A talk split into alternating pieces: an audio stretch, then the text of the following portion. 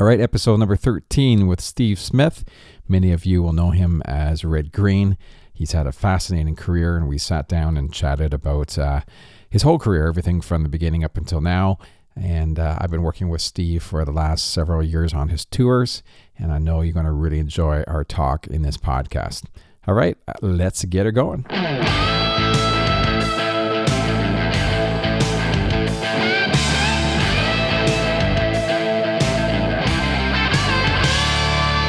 All right, we're here with Steve Smith, as a lot of you know as Red Green.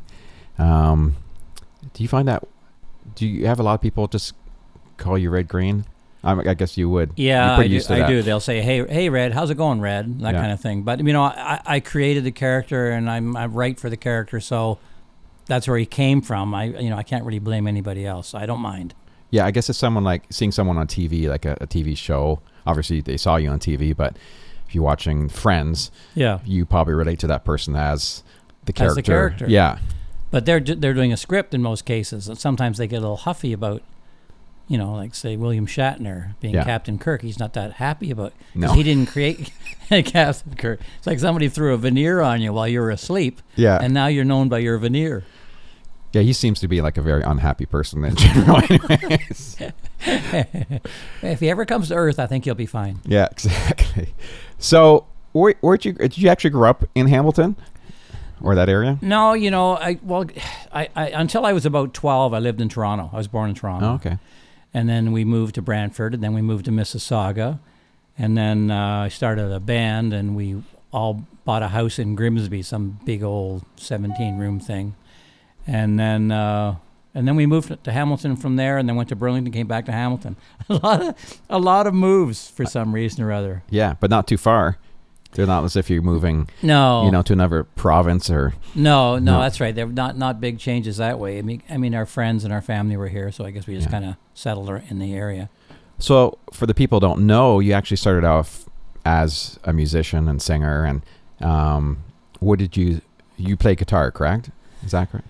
Yeah, I'm not a musician, you know, in the terms of playing an instrument well. I think I have music in me. I wrote a lot of songs when my wife and I were doing a TV show, but I always loved music. I think there's a real connection between music and comedy anyway. Yeah. Like I only work with editors who can dance, because if you can't get the rhythm of a comedy line, you know, you're done.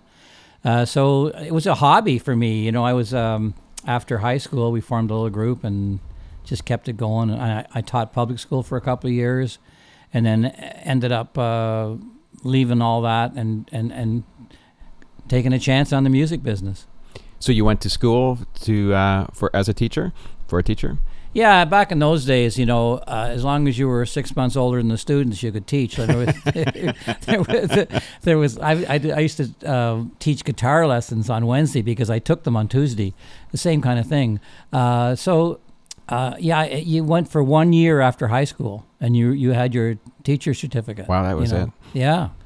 So I know, and that was for the elementary school. For high school, you had to have a university degree, but that's all changed now. So going back into public school and into high school, did you consider, most people consider yourself as the funny guy in the class? Were you the class clown, or were you pretty quiet? Well, in between those two. Yeah. In fact, grade 6, 7, and 8, I had the same teacher all 3 years, which is kind of unusual. Yeah. And she was fantastic. And I was allowed to speak out in class. I was the only one who was allowed to speak out in class. Wow. Because I would say things that were not destructive. They were just funny. She felt it helped her keep the class interested. I'd say something about what she was talking about that kind of added an entertainment component. And, you know, I didn't know at the time, but I'm not sure I would have pursued what I ended up doing if I hadn't had that, you know, encouragement at that early age when I was kind of small, and I wouldn't say I was really shy, but I certainly kept to myself. I wasn't one of these, I didn't do practical jokes. I wasn't the loud guy, you know, but I had funny ways of looking at things that the teacher supported, and that really helped me. That's pretty interesting. Yeah. Because you wouldn't normally get that, because the teacher would want, but she understood that it kept everyone interested, and Smart on her end as well. Yeah, actually, the Ontario Teachers Federation came to me and wanted. They have a little magazine, and they wanted to know if there's ever a teacher that really had influenced me. Yeah, and I went crazy about her. Her name was Ruth Purdy, and it just absolutely altered my life, and perhaps did for other students, because she was that way with everybody. She tried to figure out what it was about you that should be encouraged. You know? Yeah. So did she, in later years, get to see you perform or see any shows or not as far as I knew, you know. I mean, there was a big gap between me being in grade 7 and me being Red Green. You know what I mean? Like I'm the Colonel Sanders of comedy, you know. So, you wonder though if she was aware of something. Yeah. She may have been, I don't know, know. So getting into music, what was your kind of influences in music when you were in high school and that? Well, in the 60s, I was a teenager in the 60s, you know, the whole folk thing where you just, you have a guitar and a harmonica and away you go, you know, and there's coffee shop. And I lived in Streetsville. It was a police village. I never knew what that meant, but anyway, they had opened a coffee shop. They converted a gas station into a coffee shop. It was called the In Crowd. And a bunch of us thought, well, let's put something together. So 6 of us formed this group with guitars and stand-up bass and I don't know what else. But anyway, we learned 12 songs and went down there and auditioned and got the gig. So we'd work Friday night, Saturday night, and Sunday night. And I mean Friday night till maybe 3 o'clock in the morning. 6 of us, and I think we got $125, you know. So we were, you couldn't have been happier. It's like we are rolling, you know. Yeah, that's probably. Was probably pretty decent for that time. I guess it was. Mm-hmm. It's what we got. I don't even think they served alcohol at the place, you know, so it was, I mean, it went, the place went under even at that, at that overhead. Couldn't make it work. I know last week when I was talking to Frank Mills, he was mentioning when he started doing dances when he was in high school, he'd come home with $15 and that was just... Yeah, huge. Yeah, and that he showed. Hey, look, Dad. Doesn't get any. I got a friend who was wanted to be a stand-up comedian. He moved to New York, and he they had this open mic at this comedy place. I forgot what it was called, but he said he went for 6 months, and he got so good that he didn't have to pay to perform. That's the way it is, isn't it? Yeah. So were your parents pretty supportive of music and could they see, or was it the usual, you know? Yeah, you know, funny, my father was a musician in his younger years, played the saxophone. And I brought the saxophone home you could take instruments home from school. I brought it home for him to try and he wouldn't touch it. It was like... Yeah. He had decided that wasn't the way to go, and you know he wasn't going to go back on it. So he really wasn't supportive at all. He told my mother, you know, that boy is not going to amount to anything. You know, I didn't know that at the time, but I certainly could sense it. But my mother was just whatever I wanted to do was great for my mother. She's still with us. She's 95 years old and just kicking along. Yeah, she's cool. That's awesome. Yeah. So you finished up high school. You went and did the teachers. Thing for a year and 2 years. I always say I saved an entire generation by quitting.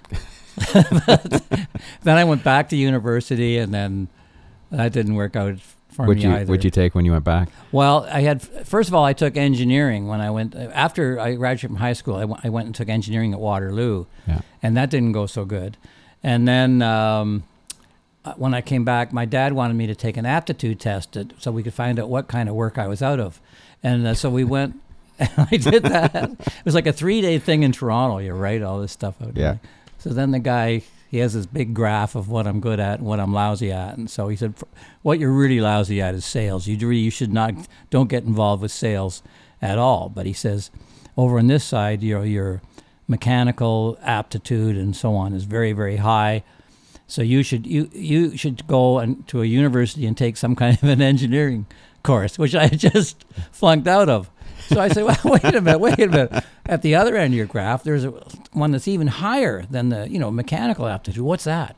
He says, oh no, that's your entertainment quotient, but you can't make a living at that. I mean, what he meant was he can't make a living at that. Yeah. So anyway, so then from there.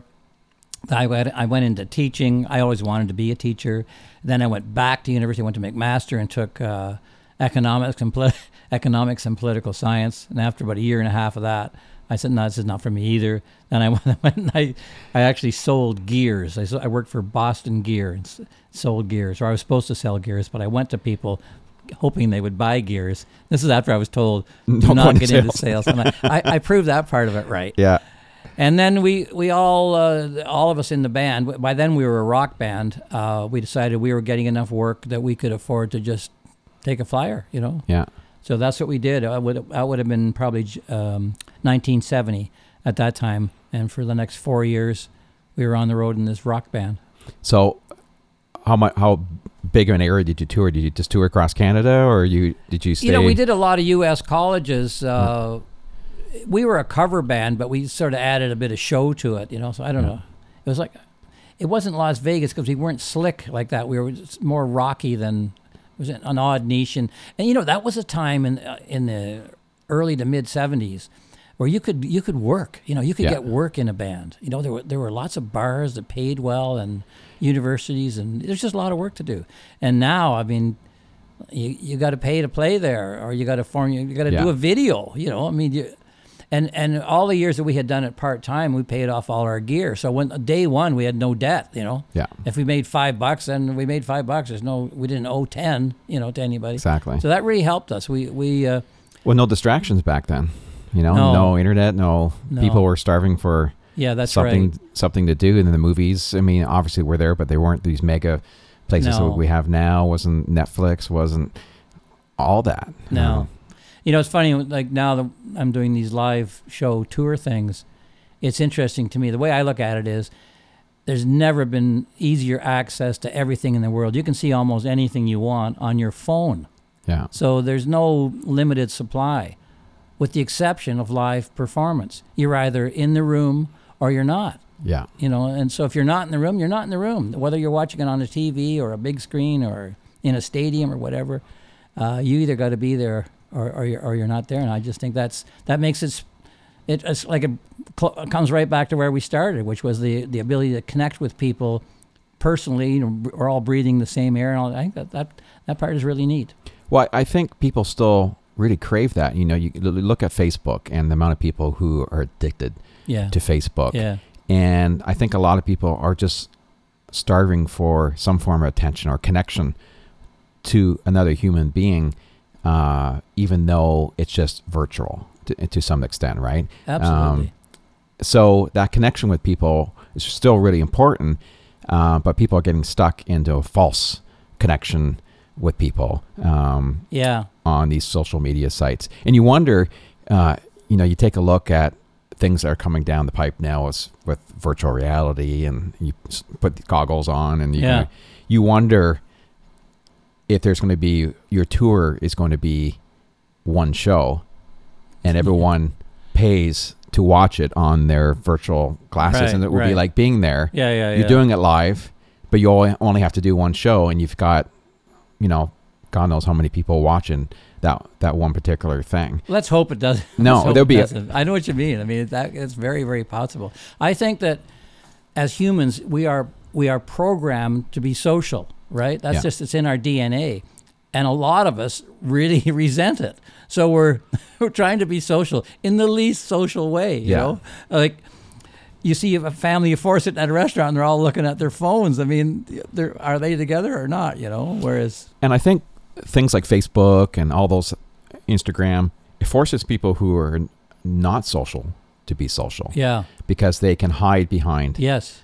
the frame of those, you know, this computer screen, and it makes them social, but usually it makes those people social in a negative way. I find those are the people who are the ones who are complaining and writing nasty stuff, and you know, it's are mad at the world. Amazing how much anger is out in that world, isn't it? I mean, crazy. You look at anything, you pick any product, any subject, and you go on Google or whatever, and look at the comments. It's just, holy cow. People who are happy are very, very quiet. Yeah. You know, you wonder, because it's going to blow at some point. Yeah. You think that all this kind of anger and this, there's so much of it now. Yeah. And it's got to peak at some point. It's got to be something that happens to calm everybody down. And I don't know what that's going to be, and it's ridiculous though. You pretty well have to make sure that you just don't look at comments, or if you have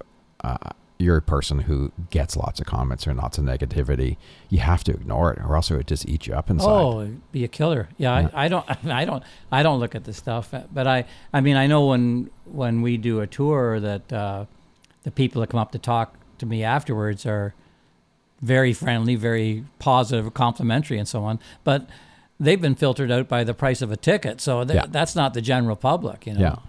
I mean, I think most people are probably ambivalent towards me, which is fine. I always said, you know, we never did the show for people who didn't like it, you know. Yeah. We're only doing it for the one, and if nobody appreciates it, we don't get to do it, and that's fair enough, you know. Yeah. But I think too that not everybody deserves to be heard, honestly. I mean, I know that's probably undemocratic to say, but people who haven't, you know, had any experience or haven't put any effort into learning about what they're talking about, you know, don't have a valid opinion yet. I mean, they may have one day, but go out and do the work and, you know, find out all the information and everything, and then see what your opinion is, rather than just this knee-jerk kind of... Yeah, like, I love watching some of these guys that go out to these protests and they debunk everybody. They go through the crowd and start asking them intelligent questions about what they're protesting about. They have no idea. No. They have no idea what the top, you know, they have. Know. And it's just, oh gosh, at least you'd be informed and be knowledgeable about what you're protesting about. Right.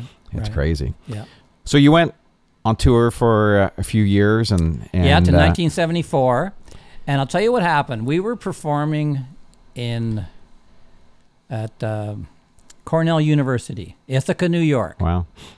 And we had a manager then out of New York, and he had brought a guy, I don't even remember his name, but he was the manager for Deep Purple. And he came out to see us. And as I say, we were a cover band, but we had a show. There was a show to it. So what was the name of the group? Jason, Jason. Yeah. So, you know, usually when somebody comes out like that, you don't, you know, you stink, you know. Yeah. But we were just right. We were on that night, and we got 3 or 4 encores and everything. So after the show was over, I couldn't wait. I just couldn't wait to meet this guy, because like finally all the forces of the universe came together. So he says to me, "Well," he said, "that was interesting."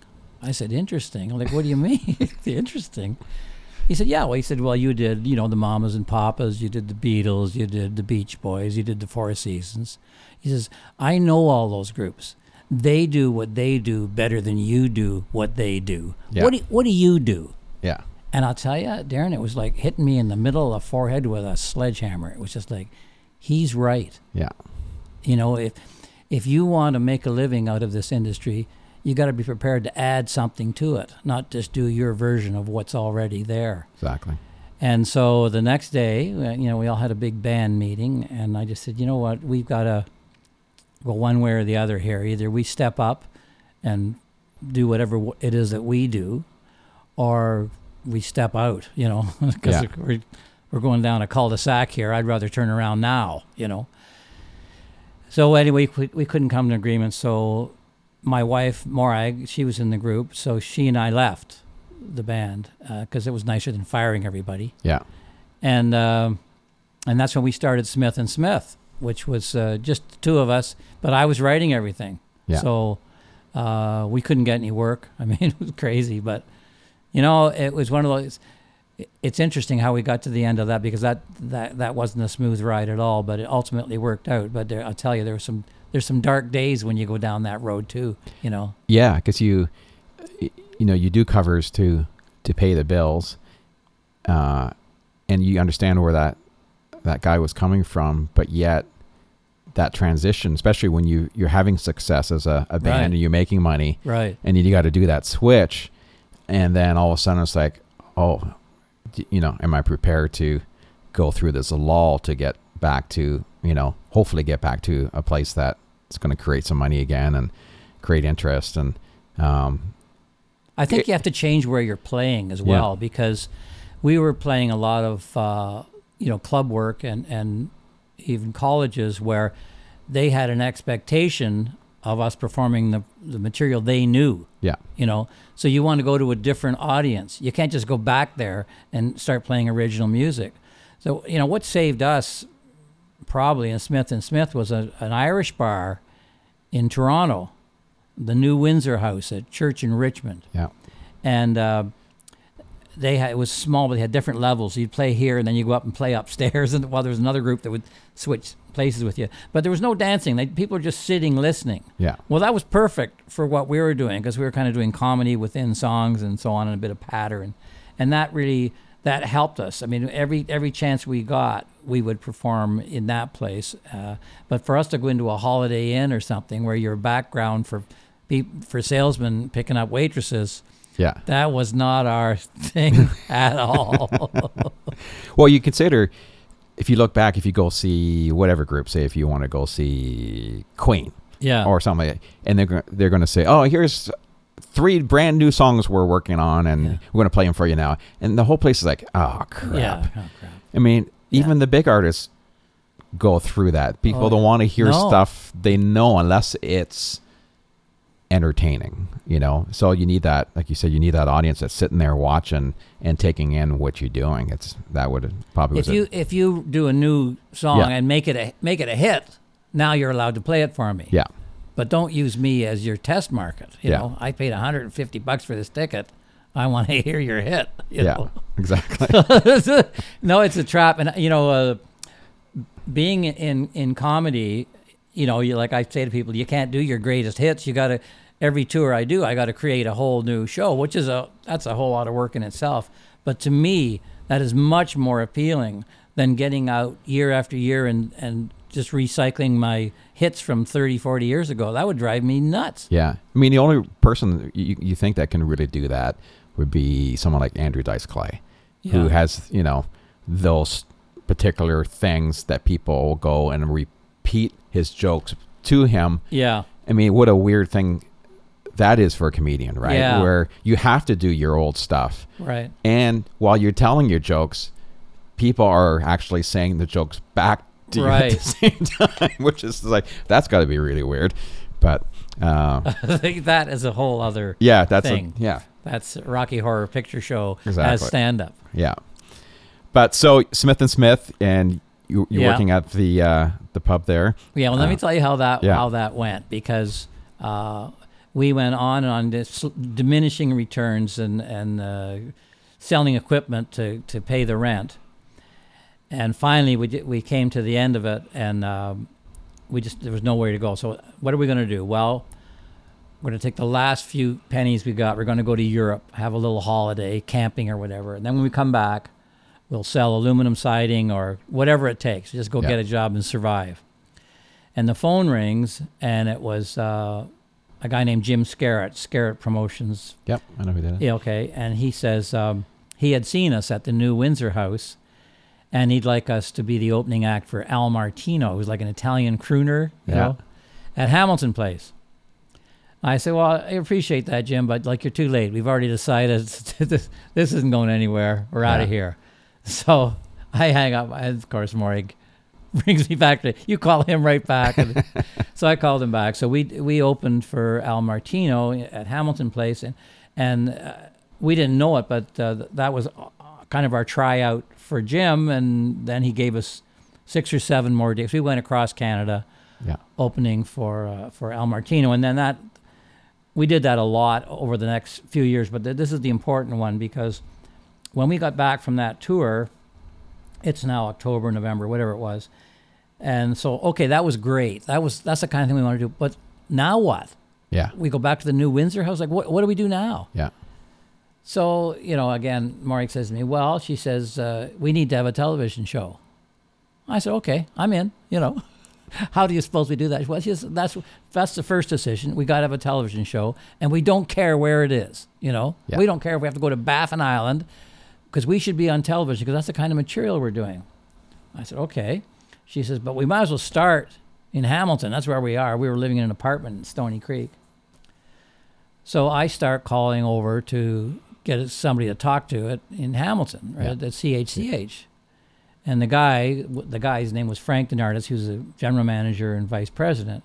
And I'm calling every day for 3 weeks, and all I get is, I'll take a message, Mr. Denardis is at a meeting, blah, blah, blah. So, you know, every day my wife's reminding me. So finally I'm at the end of my rope, and she says, "Did you call Mr. Denardis today?" I said, "No, I didn't." "Well, you get in there and call." I said, "No, I'll tell you what. Why don't you call him? You feel what it's like to call and go through that BS, right?" Yeah. So she goes in. She didn't want me to hear the call. She goes in the bedroom, calls from that phone, comes back out. "We got a meeting Tuesday." Now, I got to tell you, there's no proof of this, but back in those days, when a woman calls for a TV executive, they put the call through because they don't know. So we go in, and I got this whole presentation that we're going to do. This is a TV show and the format and all this stuff. Yeah. And he says, "Before you start," he says, "I got to tell you, I was in the audience for the Al Martino show." Oh, wow. And he said, and we had a great review. He says, "I thought the review was a little harsh on you." He says, "So somebody's going to give you a television show. Might as well be us. Now, what do you want to talk about?" Holy smokes. Oh. Unbelievable. And for, gosh, I'm going to say 8 or 9 seasons, I think. One was a half season, so 8.5 seasons.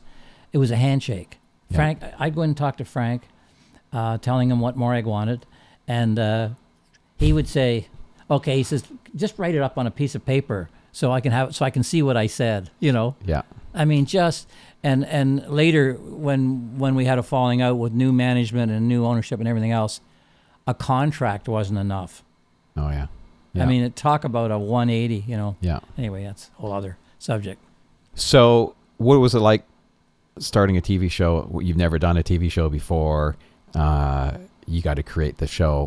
What was that process all like? Well, it was, you had to go all in. I mean, it was just a massive amount of work because there was no budget. And I was writing everything. I was writing all the sketches and all the songs and everything. And it was a lot. And we had no money. We had, our fee was $500 a show. We did 13 shows. So $6,500. Yeah. We did the first 13 episodes. And that was all the writing, all the performing, the whole shebang. Wow. So what's the format of the show? Obviously, a 30-minute show?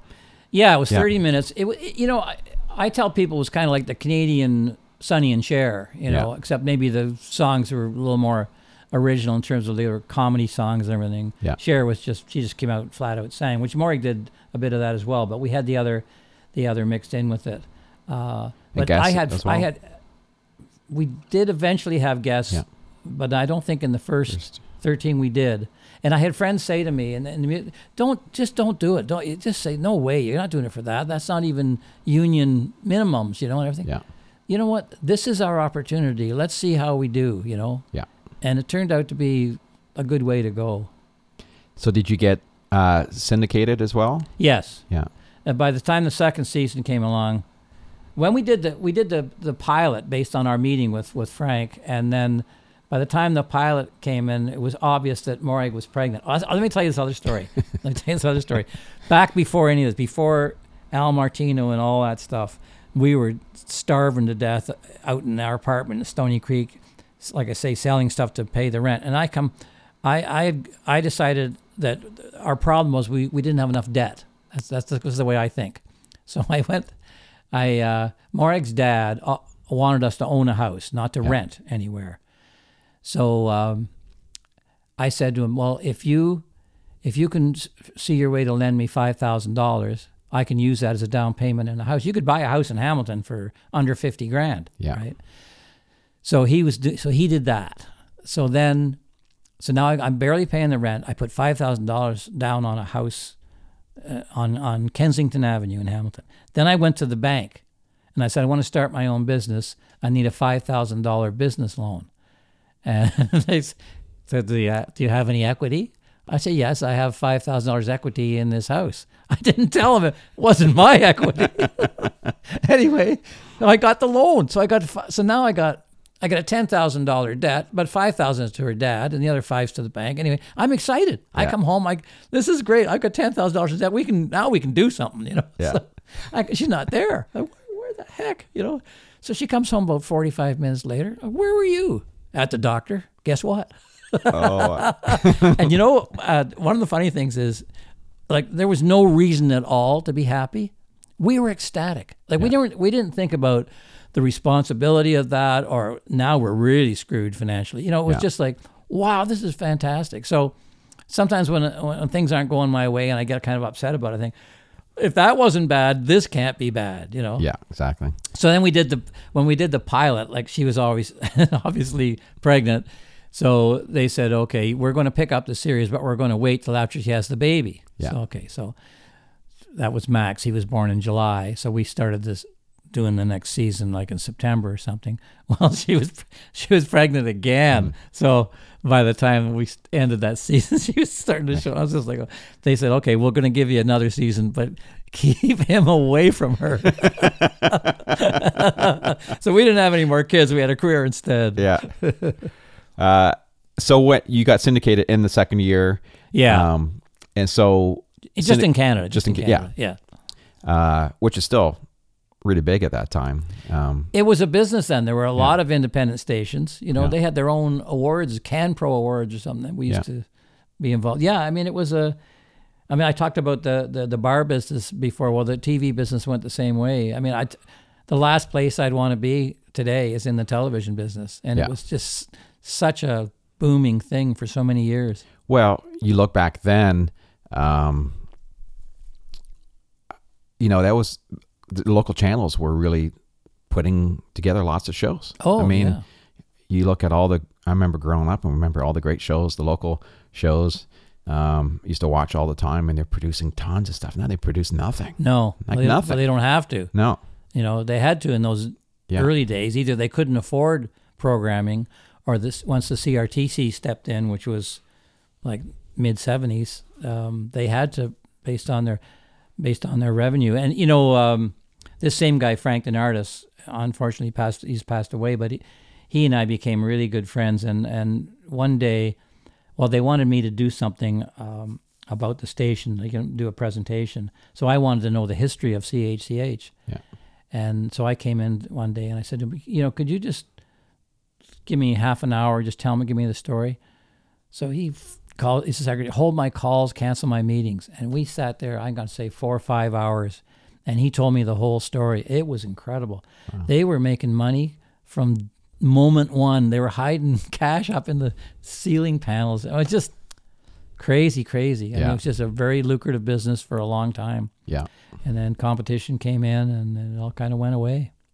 So obviously once you started doing your show, I'm sure your live gigs really started to take off. Yeah, well, then we started to do more. Well, we didn't want to just do clubs and everything, so we only just wanted to do like the opening act thing. So we did that for a bunch, like Rick Nelson, Roy Orbison, I can't remember them all. Helen Reddy, remember Helen Reddy? Oh yeah. James Darren.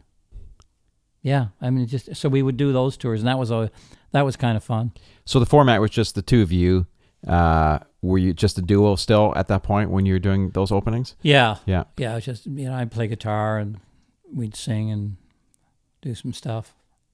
So you probably, obviously, you figured if you had Facebook and all that back then, how, you know, that would have been, what a great extension that would have been to doing the TV and connecting and growing things. But obviously, TV was the way to go. TV still, you can't beat being on TV. That's really... No, but you know, the thing that always bothered me about television, and I had some friends, like Frank Denardis was like my teacher in grade 6, you know, he allowed me access to, he gave me the opportunity. Yeah. But so many other places, you run into somebody who won't, you know, and to be fair to them, they're put in that position. That's their job. They're the ones that say yay or nay, but they're not always right. Yeah. And with the way things are now, almost everybody has access to everybody. Yeah. You know, if you've got something of value and you really believe in it and you're prepared to tough it out, just put it out there and it'll, you know, you'll see how it goes, you know. Whereas, I mean, so many people I knew, well, myself, I tried to get on CBC for 20 years.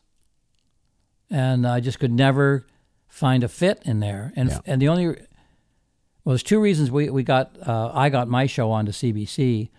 One was because the programming guy had his teenage boys at a Jumbo Video to rent movies, and when they showed up at the counter, they had one of my specials in their hand. Yeah. And he's going, "What?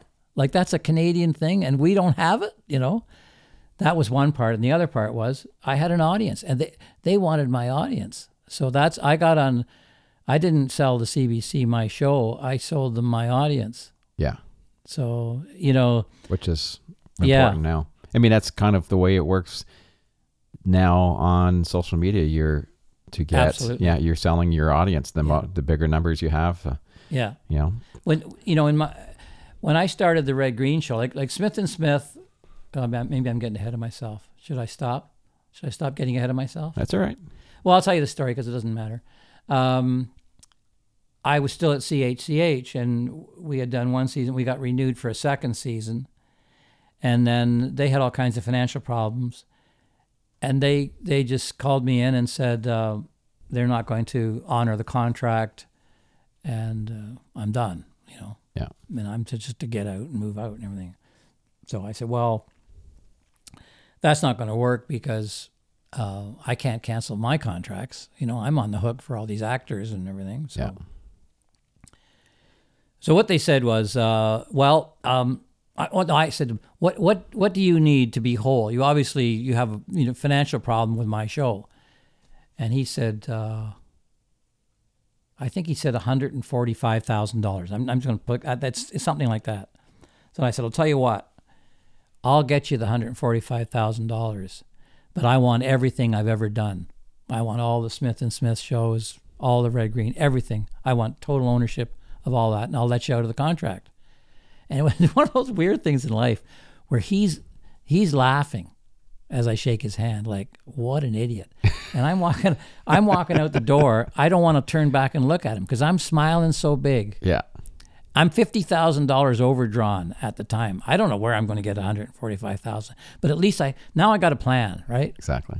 So they took the show off the air, and now what's happening is I'm getting letters from viewers. I'm talking 1,000 a day. I would go down to the post office on Kenilworth, and it was like Miracle on 34th Street. The guy hand me a little bundle of mail, like 50 letters. This is your mail, because I had a post office box for the show. Yeah. And then I turn around and he says, "Oh no, wait, I think there's more." And they come up with these boxes of mail for me to, and that's where we formed the lodge out of that. We started to say, let's make these people lodge members because they're all very supportive. Do what you have to do to keep the show on the air, all that kind of stuff. And it was it was like that conversation with the manager of Deep Purple. It was another life moment for me. It was like, holy cow, I was focused on the program director. I forgot who the customer was. Yeah. The customer's the audience, you know? And up until then, we had never had a live studio audience for Red Green, for example. So now I'm working, okay, boom, boom, boom, boom, boom. And I had some guys in Toronto helping me and see where we could go. So we ended up, and I'm putting money away. I got the $50,000 paid off. Now I'm trying to gather up as much money as I can. I knew CH's year end was July 31st. Yeah. So as long as I had it in that year end, it'd be fine, right? So I'm thinking, okay, if I can pull this together, I want everybody who was in that meeting to be there when I bring the check in, otherwise I'm not bringing the check in. This is me talking to myself. Yeah. And then I thought, no, that's not good enough. I want the owner of, it was WIC Communications, that a big corporate, national company. I want the president of WIC to come fly in from Vancouver to get the check, cause that's, you know what I mean? Yeah. Being a jerk, but it motivated me. So finally, the day came, July 31st came, and I'm at home, and I get a phone call from their financial officer saying, it's July 31st. I said, yep. He said, weren't you supposed to bring us a check today? I said, I dropped it off at security. It was meaningless to me at that point. Yeah. I'd moved forward. I'd gotten on with everything. But it got you there. It got me there. Yeah. Forward movement is I highly recommend forward movement. Yeah, no, I agree. So let's jump back. Yeah. And Smith and Smith finishes up that show. So how do you make the transition from that into starting the Red Green Show? Well, when Smith and Smith, we felt we'd gone as far as it could go, and Morag is like, she's a driving force here. She wanted us to do some kind of a sitcom because she felt our kind of show was passé. There weren't variety shows on TV anymore. Yeah. There were music shows, there were comedy shows, and most of the comedy shows were sitcoms. So we created a sitcom called Me and Max, and we had to be able to do it for the same budget as Smith and Smith. So we used our kids, and everybody had multiple characters, and it was an exercise. So we did that for a year, and then I got a call from Telefilm. Some guy worked there saying, you know, we've got money for productions, and we're the kind of people you're the kind of people we should be supporting, right? So I was like, come on in and let's talk about it. So I think, well, this is going to solve our problem. Now we'll have enough budget to do something. So I go in to see them, and they got rules, and one of them is you can't do anything like anything you've ever done before. Yeah. Because they're afraid the broadcasters will just use it as a way to subsidize what they were already doing. Oh, yeah. All right? Yeah. So now I got to go, oh, okay. So we created this thing called Comedy Mill. So we got three very talented people, and we had a bunch of writers, and, we just kind of took it up a notch, got a fancy schmancy director and tried our hand at that. But... and I wrote all the music and so on, but we had music videos, and the production value was way up and beyond, but it just never caught. It didn't click the way Smith and Smith did, because it wasn't connecting at the personal level, right? Yeah. So then we did that for a couple of years, and then it was like, okay, well, now what? I've done pretty much everything everybody wanted me to do, and it didn't work out so good. So let me see what I would like to do. And in fact, Morag said to me, you decide what you want to do, and then we'll just go along with that. Well, I'd always enjoyed being Red Green, and I'd created the character in 1978, so it was, by this time it's like 1988, so it's 10 years old.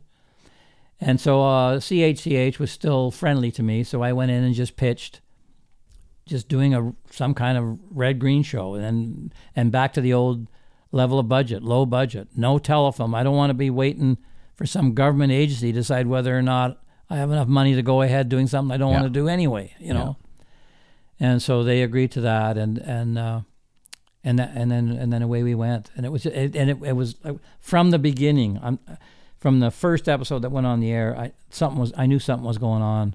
So, yeah, but it's funny how when you look back, like talking to you, from where you start to where you get to, it's. Oh, I know. You don't think about it. If you ever saw it, you'd think, oh, I'm just going to go work at Stelco. Well, I even think back at, going back to Smith and Smith. The amount of work I know to put that together. First of all, you go out and play. You have a repertoire of songs you do. Yeah. And you're not doing the dances anymore. So you've probably narrowed your amount of songs down to a certain amount. But now you got to do year after year of TV shows. And you got to be writing songs. You got to be doing new songs. And you got to have all this material, which is a lot of work. Yeah. I know with the Walters family, we had a couple... television shows with CKCO and Kitchener. Oh, yeah. A couple series and 2 or 3 specials. The biggest issue was like, okay, we got to come up with a bunch of new songs. I mean, because you're used to playing this set of songs, but you've already burned through those songs. Right. Now you got to do other songs, but they have to be just as entertaining as the other ones. Right. And that's tough. And it's a lot of... people have no idea how much work that is. No. And you got to be confident that it's, because every entertainer does what they do well, and sometimes you have to stretch out of your boundaries a little bit just to cover some space, and that's the stuff that's really trying on you, because now you got to come up with some more songs. You got to, okay, maybe we got to do a little bit more music this way or this style just to kind of fill in some stuff, and then you get into uncomfortable zone, right? Yeah, where you're going outside of your comfort zone as a musician. That's why I always find weird. I know I'm jumping here, but if you watch American Idol, right? Yeah. Or one of those shows. And you've got a singer who's definitely a rock guy or someone who's more classical, whatever. Yeah. And every week, now it's country week. It's like, well, this guy's not a country singer. No. Why are you forcing him to do something that he's not good at? I know. And then you're judging him for it. I know. It's really bizarre. I know. It's like Las Vegas is running American Idol. They want the variety guy. Yeah. And you can't be good at everything. Almost. There might be an exception, but I was going to say almost. I'll say almost no singer that I like would ever win American Idol. Now, some of the singers to me who have won are really, really good, but they're once they get out of there, they focus on a niche, you know, and that's what they're going after. I mean, like Carrie Underwood is country crossover. That's what she's doing. Yeah. She's not a rocker. She's not a blues singer. She's, you know. But so, she's able, you know, there's a few that... she's got the guns to do it. Yeah, yeah, she can cross over and do a bunch of different things. Yeah. But some of these kind of quirky, unique singers that you really like. Oh, can you imagine Bob Dylan on American Idol? How do you think that'd go? Or Neil Young. Yeah. Eh? Oh, yeah. It's Broadway week. Yeah. You'll need some higher leg kicks, Bob. Yeah, it's strange. So your first... Red Green episode. Yeah. Did it just kind of fall into place, or did you really feel like you had to spend a lot of time getting it figured out? You know, we to do the presentation for the idea of the show, we'd already put a lot of work into it, and by now, there's a guy named Rick Green who was in a group called the Frantics, and he and I had been working together at that point for probably 10 years, where he would write little things for me, and then I would bring him in and have him really be, you know, almost like an assistant show writer kind of thing. And then on Red Green, we created the show together and wrote it all together for the first probably 6, 7, 8 seasons. So I had help, you know, it's not like I did it on my own. But we had it pretty well laid out, and we're just going to have fun. I mean, it was going to be a summer job. This was going to be maybe 6 months, and then we go find something serious to do, you know, because we're doing goofy things, you know, turning a clothes dryer into a popcorn machine, and it's just wacky stuff and no budget. I mean, I can remember one of the things we were doing, we were going to put gull wing doors on a 78 Granada. So I had the first thing I had to do is take the doors off, right? So we're shooting this thing, and it's just me and the camera guy and an audio guy and a lighting guy, so 4 and Sandy, our production manager, 5 of us there. So I'm doing the bit. I pull the door out, open wide. Now we cut. Now I get out a oxyacetylene welder, cut the hinges to almost all the way. I'm doing it. I'm cutting it. Then I get in the possum van. Now we roll the cameras. I drive the van up, slam the door off. You know, I mean, that's the way we did it. It was like we were 9 years old, building something in the backyard. Yeah, and having a ball. And the fact that people enjoyed it. It was a miracle. But I will say this, it was so different from anything else on television that even if you didn't like it, you were aware of it. Exactly. You know, we didn't get lost in the noise. So obviously you know, you did all these things where you were building, and up until then, were you just this handy guy all along? Were you, that's something part of your DNA, or is it something you kind of transitioned into for the TV show? I'm a special kind of handy guy. Yeah. Okay. If you've got something that doesn't work, you got an engine that doesn't run, something that's not functioning properly, I'm your guy. Yeah. If you want to redo the kitchen, I'm not your guy. Yeah. So I know how things work. Probably from 14, 15 years of age, I was working on gas engines and rebuilding stuff, and I still do. I have old cars now that I keep on the road myself.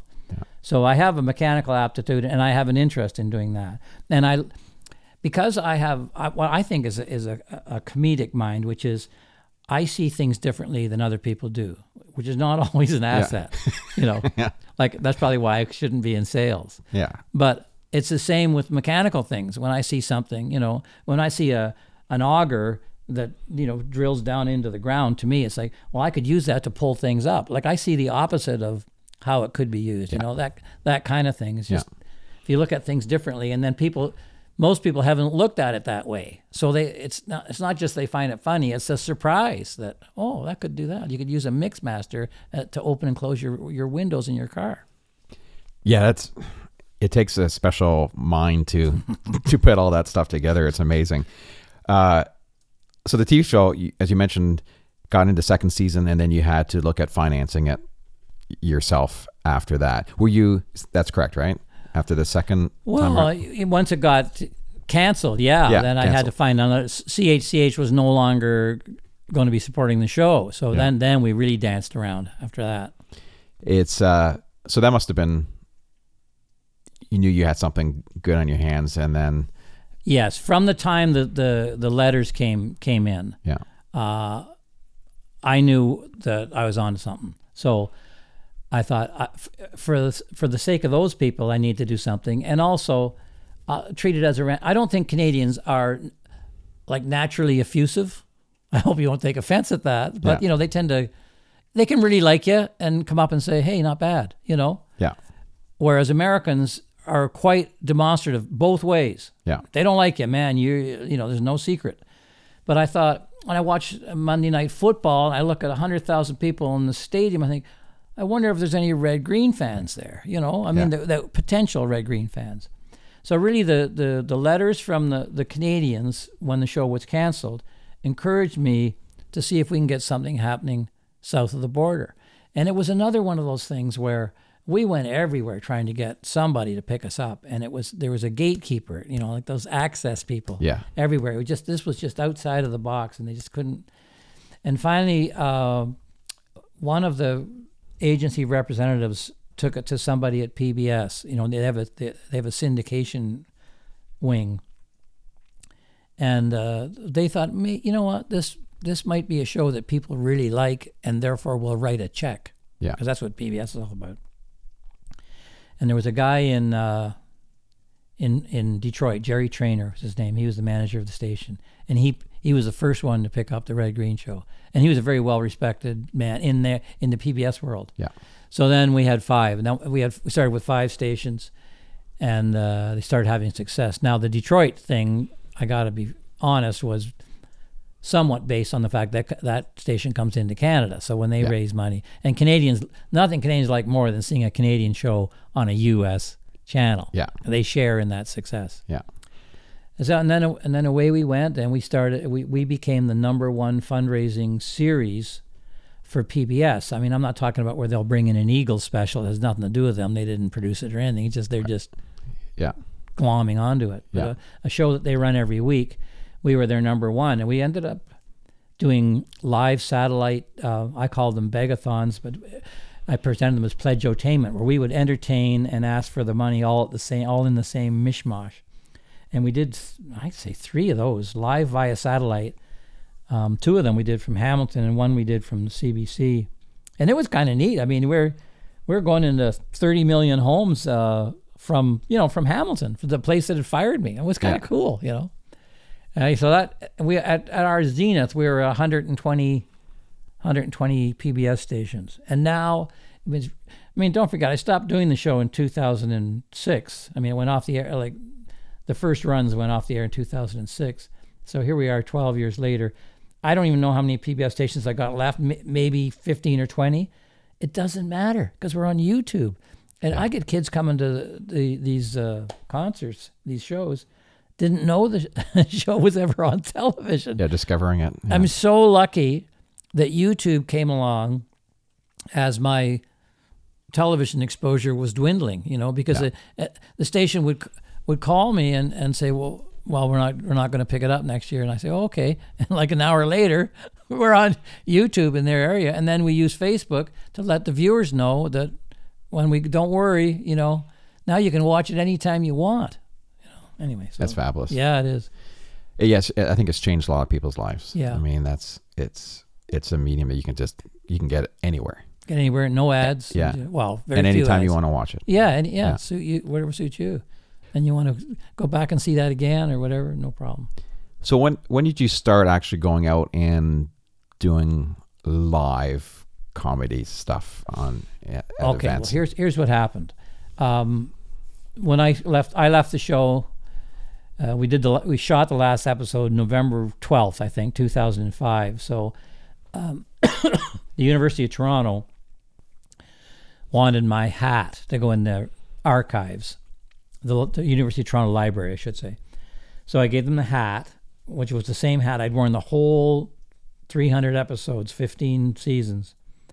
I'd been offered $5,000 US for it and turned it down because it had sentimental value to me. Yeah. Anyway, so that was done. I was done being Red Green, 2006. Well, so we spend our winters in Florida, and my wife is a really good singer, and there was another guy there, was an Irish guy, and he had been in a gospel group.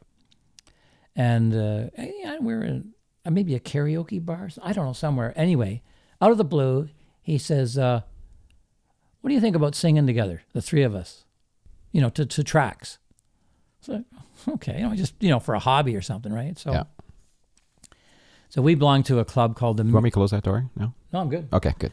We belong to a club called Miramar Golf Club, and so we call ourselves the Fabulous Miramars, and the three of us, we do three-part harmony. And I had done vocal arranging as a job in the late 70s while we were starving to death. A friend of mine managed a bunch of bands, so I had some experience in that.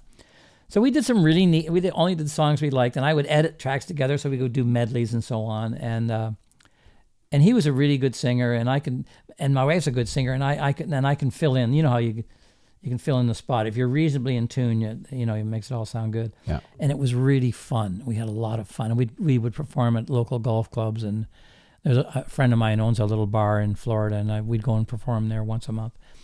And then I got a call from the Halifax Symphony, saying that they wanted me to do a Red Green thing with the symphony. So I said, well, I'll do it, but I would like to do is come out as Smith and Smith, then bring Tom out and do the Fabulous Miramars, and then I'll do the second half as Red Green.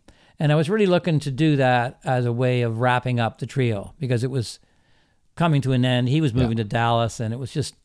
And we got the Windsor Symphony too. So we did those two jobs, and the second half where I had to be Red Green, everything kind of came together for me. It was like, I really enjoyed being on stage.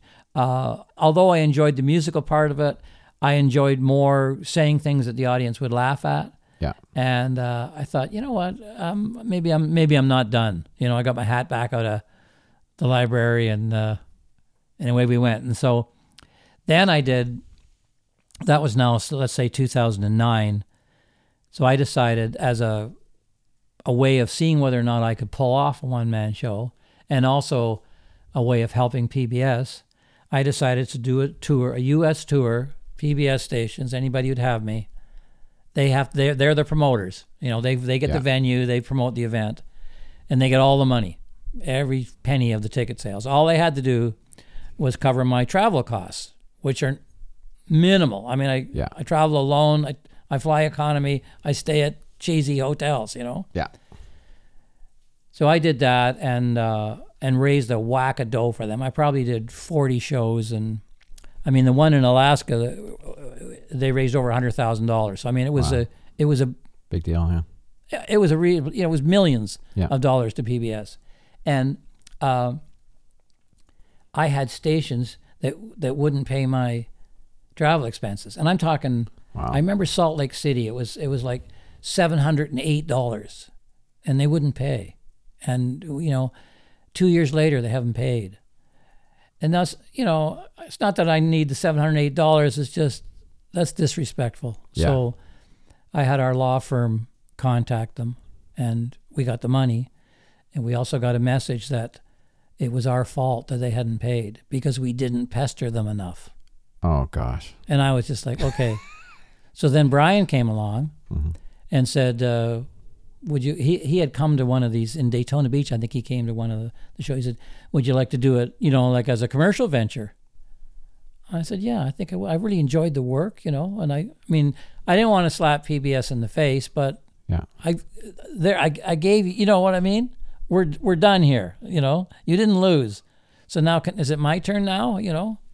And a lot of the PBS stations are very angry with me for doing it, you know, without them, you know, exactly. And told me that we would fail, and, you know, so here we are, 3 tours, 4 tours later, we're doing fine, you know. Yeah. So that was that one time that Brian saw you down in Florida. He kind of, Brian's finding out he needs to see something, or he just needs to he almost needs a vision of some sort before he can get behind something. He has to. I think he came down to watch the audience, to be honest with you. Yeah, see what's going on. And see who they were, you know, how enthused they were, because he stuck with me through all these years. And we did one of the tours was right through Hurricane Sandy. We're on the East Coast, and like we just said to people, don't worry about it. If you've got a ticket and can't make it, we're giving you a full refund. Yeah. You know, it's just. I was there. There you go. I remember that one. Oh, I remember almost running out of gas. Oh yeah, jeez, the lined up for miles and miles, yeah. And I remember the hydro trucks. I've never seen that many hydro trucks. Yeah.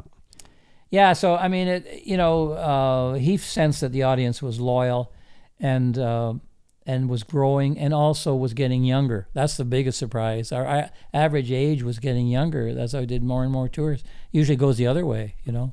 So what was it like putting together that first tour you went out with Brian and putting the material together? What was that process like for you? Yeah, you want to lean back. I mean, I had done 15 seasons of Red Green, so I had lots of stuff to lean back on, but and that gives you a comfort. You think, okay, I've got a safety. Worst comes to worst, I'll cherry pick. Nobody's going to remember everything. Yeah. But then you get to the point, it's a different animal totally. Television and live performance, totally different animal. You've got to be so much more conversational because the person's right there, and when you talk the stuff through that you thought you were going to do, and it's just like, that doesn't work. So you end up writing it. So it makes a bigger load on you creatively. But again, going back all those years to that guy from Deep Purple, if I can't create something that people want to hear, I don't deserve to be there. So yep. It's better for both of us if we find out right away. Yeah. And to get out there, and you never know, when you know this, you get on stage and what you thought was going to be really strong isn't so strong, yeah. And what you thought was a bit of filler was really strong. You get surprised both ways, but they're not wrong. Yeah. Well, it's different for you too. You take a lot of comics who are famous now. They go into the clubs and work out all their material. Yeah. So they'll sit there and they'll do the 12-minute spot, and they'll go in week after week or day after day and just keep working it and working and working and working it until it's good, and then they'll go on tour. Yeah.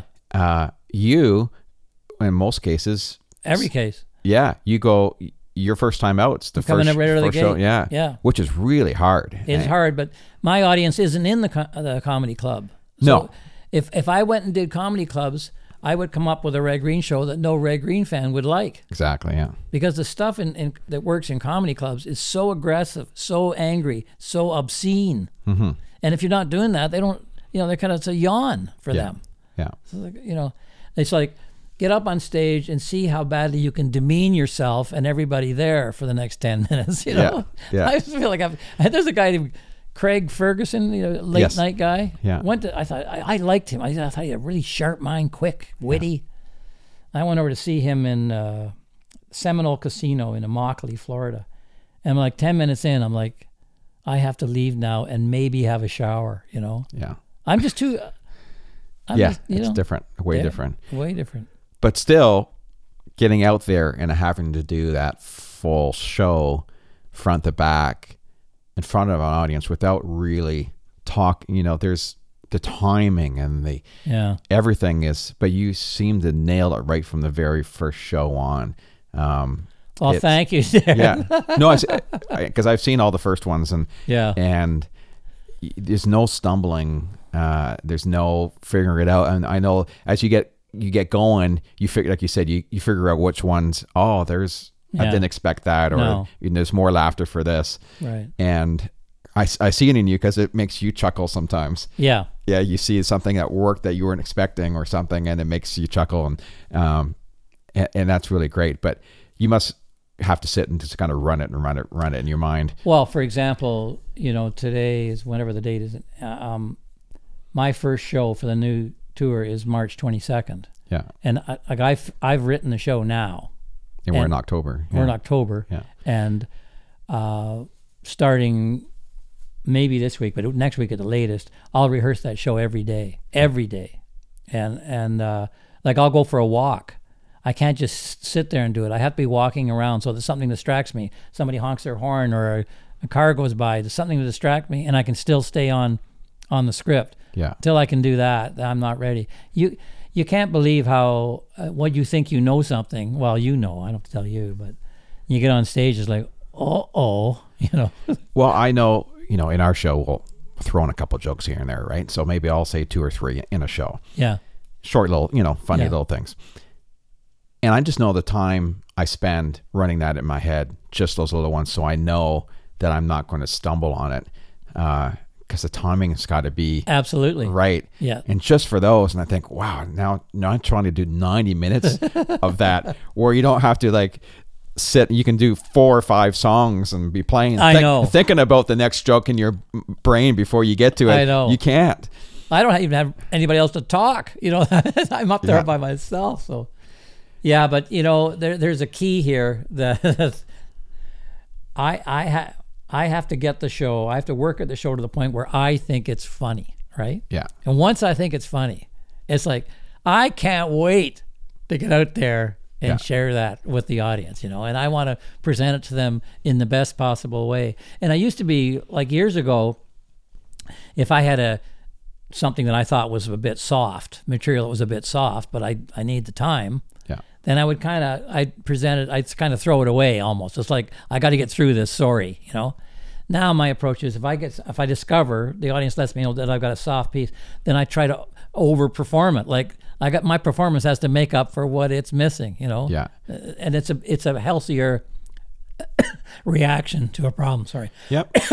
So, as you're traveling around, are you one of these people who've, you know, you're at a store somewhere and something funny happens, you have to go back and write it down or remember it because that's going to be a good bit, or you sit and you write, or what's your approach on putting a show together? Well, I have this file of ideas. Yeah. I call it RG, raw material. So anytime I have a thought that I think may or may not have legs, I don't judge it. I just write it down. So I don't do anything until I've got 100 ideas on the list. Wow. And then I say, okay, now I'm ready to start writing. So I say, okay, today I'm going to find 3 ideas that I want to expand into a bit. Yeah. And I say to myself, if you've got 100 ideas and you can't find 3 that you can expand, you really shouldn't be doing this. No. You know. So like I shame myself into doing it. Yeah. So once I take those 3 out, I'll work on them, but while I'm working on them, I'm adding more. I won't work on anything else till I add 5 ideas back into that list. Oh, wow. Yeah. And so I've always got, in my mind, it's like, don't panic. You've got this huge supply of stuff and you'll find something, you know? Yeah. So that really helps me, because once desperation creeps in, your first show is 10 days away and you're 20 pages short of a 23-page show, you know, that's a problem. And what happens is you'll do worse stuff because your mind convinces you that it's better than it is, because it knows it has no option. It can't make it. It doesn't have time to make it good. Yeah. So it has to convince you that what you got is good. Do you find you have to, do you know it's just funny yourself, or do you sometimes have to work your bit off of somebody just to make sure it's funny? Do you know what I mean? Yeah, I do. But I have what I think is funny, and I'm right. Honestly, I'm right most of the time. Yeah. But I'm not right all the time.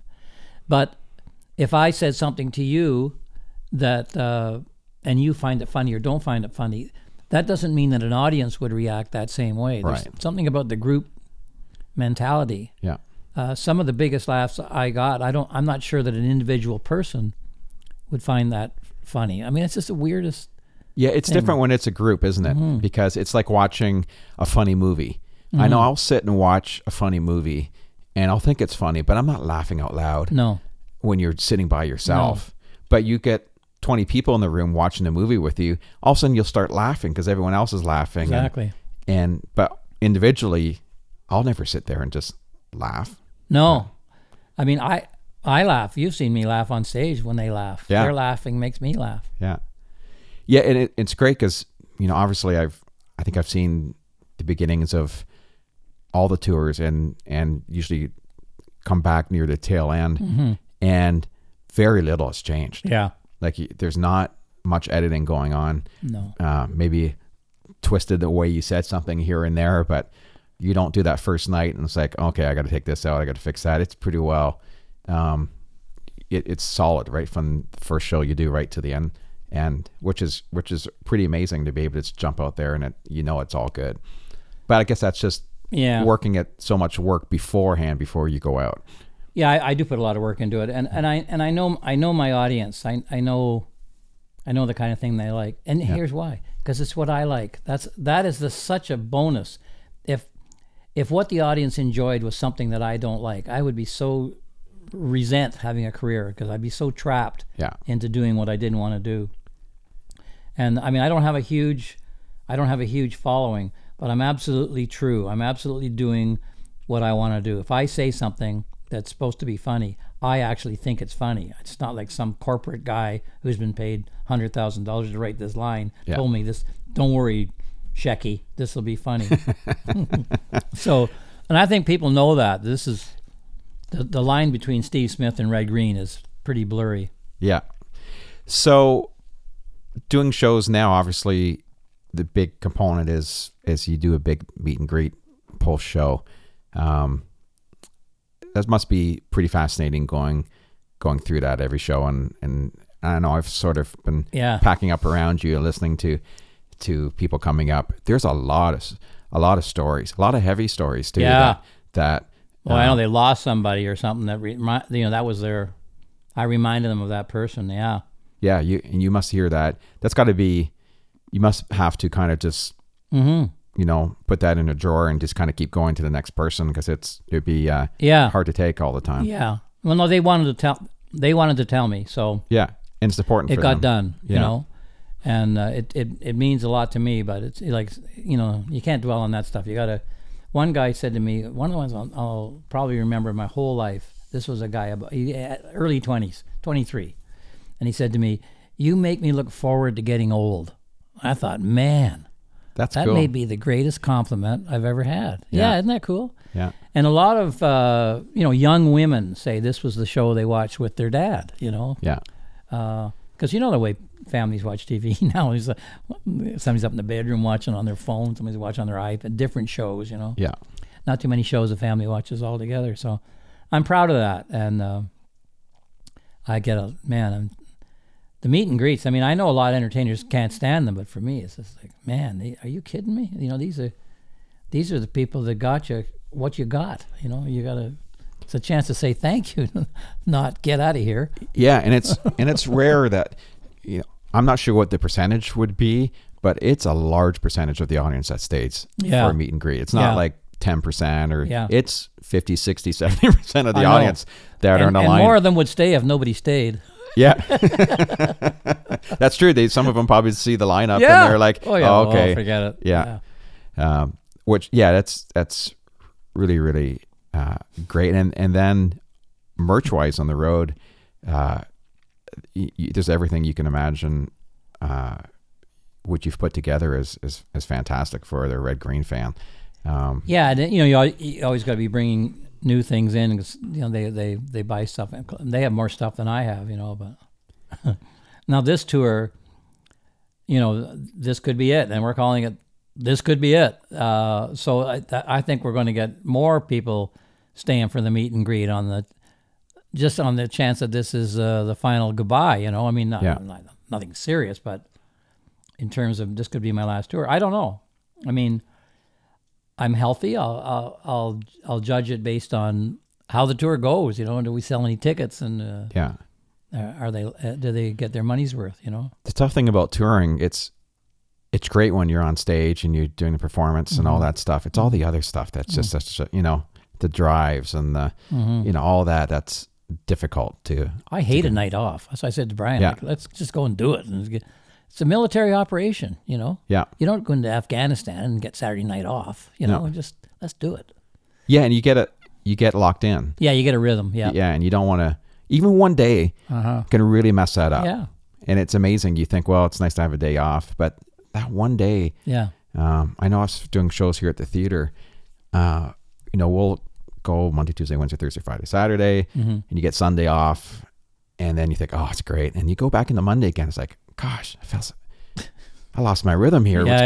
What's going on? Yeah. And it's just that one day can absolutely. Yeah.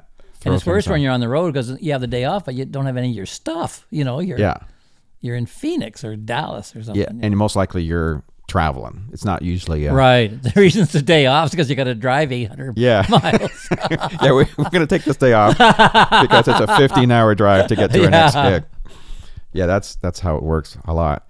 So obviously, you know, this could be the last tour coming up, or could not. And I know you've been spending a lot of time on online with stuff. So you obviously have everything up on YouTube and your social media numbers are huge.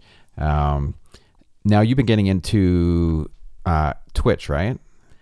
Yes. I have two sons, Max and Dave, season 1, season 2.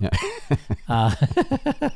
So they've taken over, like, let's say 90% of the company operation. All I'm doing now is the live tours, really, and whatever else I feel like doing. But so Dave's done this Twitch thing, which I think he's doing Sunday nights now, and he calls it Red Green Junior TV, and he talks them through an episode. And I watched the first one or one of them. He's just really, really good. I mean, I'm not just saying that. Yeah. He was a youth pastor for 4 or 5 years, and he did a lot of sermons in the church. So he talks easily to people. Let's put it that way. Yeah. And he's built it up well. He's got a lot of followers, and they got a beard growing contest on now. So I have to judge that before I head south. So at the end of the month. But, that's awesome. Yeah. When I stopped doing the show, and my other son Max, he was producing for our company. But when I left the company, kind of that thing kind of went away. The company kind of shrank, and a lot of people left. And Max wasn't sure what he was going to do. So I said, well, look, I think you need to be on your own, but why don't you and I try something together for a little while? And I said, the first thing will be that we have an online store, the Red Green Shop thing. Yeah. And it was really just about breaking even for years. And he took it on, and just, I mean, had to make some changes in terms of who was fulfilling, and where it's cheaper to ship things into Canada from North Carolina than it is from Winnipeg. You know what I mean? It's just... That's crazy, isn't it? Crazy. Yeah. So, just made that all work, and just... So that just helps the whole thing, and then builds his confidence that he could do that for somebody else. So, no, they've done well. So, tour coming up in March. It's going to be U.S. first? U.S. first, yeah. I think... 34, 35 shows, something like that. And then Canada in the fall. And then spending your summers in Florida, or winters, I mean, in Florida. Yeah, just like the first show is in March, is in St. Petersburg, so we'll start there, and then away we go. Yeah, you know, I kind of fought the old guy thing, and then just logic eventually is like gravity, you know, it eventually wins, you know, so I end up in Florida with all the old people. But actually, when you go to Florida, you find out two things. You're not old, and you're not rich. Yeah. That's great. That's very true. Well, it's been a pleasure sitting and chatting and learning about everything from when you started off, and it's a fascinating story, and I'm sure people are going to love hearing it. And good luck with the new tour. I'm excited to be out there working on it. And what's the best way for people to find Red Green online? Redgreen.com. It's all there. Yeah. Find everything from there. Yep. And have fun. What's your favorite thing to do now in the off season when you're not doing shows? I work on old cars. I got a few old cars, and there was one that's been a real challenge because I brought it to Canada, and to get it past the safety was, oh my goodness, had no emergency brake, for example. That's a no-no apparently.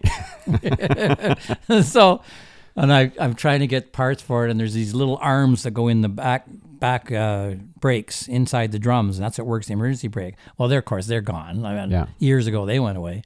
So I get this guy in Ottawa, parts supplier. He says, well, you can get the passenger side, but they don't make the driver's side one anymore. So you pull on your emergency brake and you start doing donuts. You know.